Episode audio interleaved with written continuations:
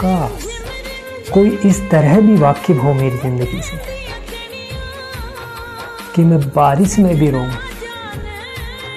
और वो मेरे आँसू पढ़े